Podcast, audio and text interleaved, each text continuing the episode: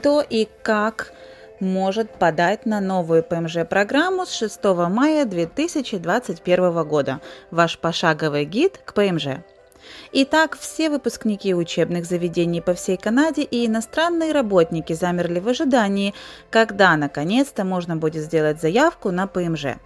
Чем ближе мы подходим к 6 мая, тем больше возникает вопросов и меньше ответов.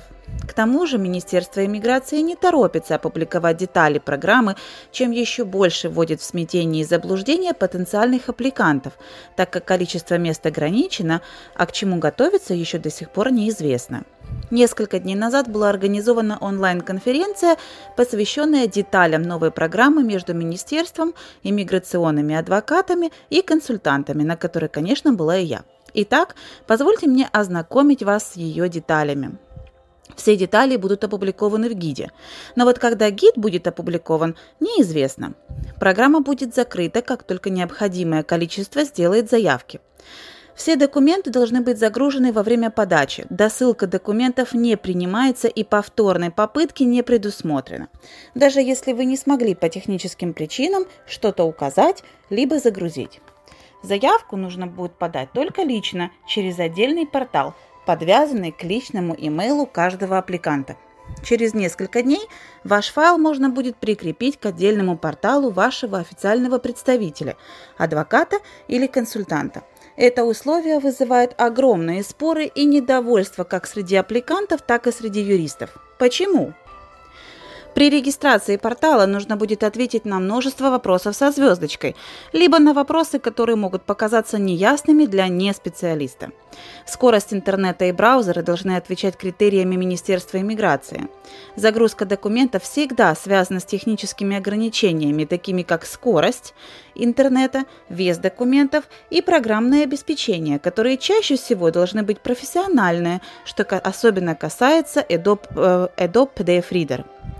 Доступ к сканеру ограничен для большинства аппликантов. Заявку через телефон подать будет невозможно. Реально это сделать только посредством компьютера. Многие формы можно будет загрузить на ваш портал, только предварительно заполнив и сделав валидацию и получив штрих-коды. Подготовьте, пожалуйста, ваши документы об окончании учебы или о наличии опыта работы.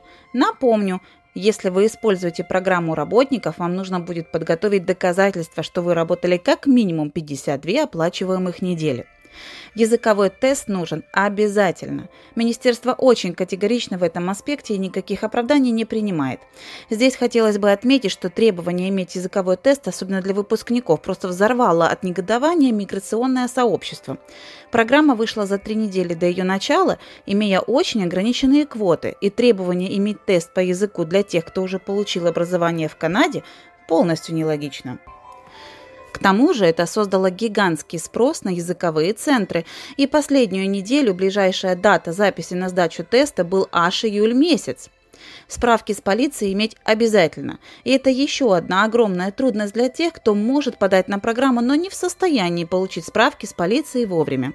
Министерство здесь пошло навстречу, и предложение с высшим уровнем сарказма, и должно позволить досылку этих документов позже, однако при условии, что вы сможете доказать, что вы сделали все возможное, чтобы получить справки вовремя. Подать на 2 программы реально, но нужно будет оплатить 2 раза консульские взносы. Никаких скидок при подаче на 2 программы не предусмотрено. На момент подачи вы должны работать, и неважно, на полный день или неполный рабочий день. Главное, не как самостоятельный работник, то есть self-employed, либо travailleur autonome.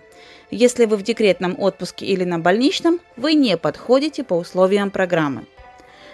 Если вы живете в Квебеке, вы сможете подать на программу при условии, что отдельно предоставите офицеру так называемый план переселения, который убедит работников ЭМИДы, что вы планируете поселиться в другой провинции по получению ПМЖ или в процессе рассмотрения вашего пакета документов. Медицинская комиссия. Идеально, ее тоже нужно будет приложить, но здесь не все так критично, и ее можно будет дослать потом. Консульские взносы ожидаются в пределах 1050 канадских долларов. Как вы видите, деталей много и работа непаханное поле. Как всегда, мы предлагаем вам нашу квалифицированную помощь, так как эта программа, к сожалению, не предполагает второго шанса, а время и ресурсы ограничены.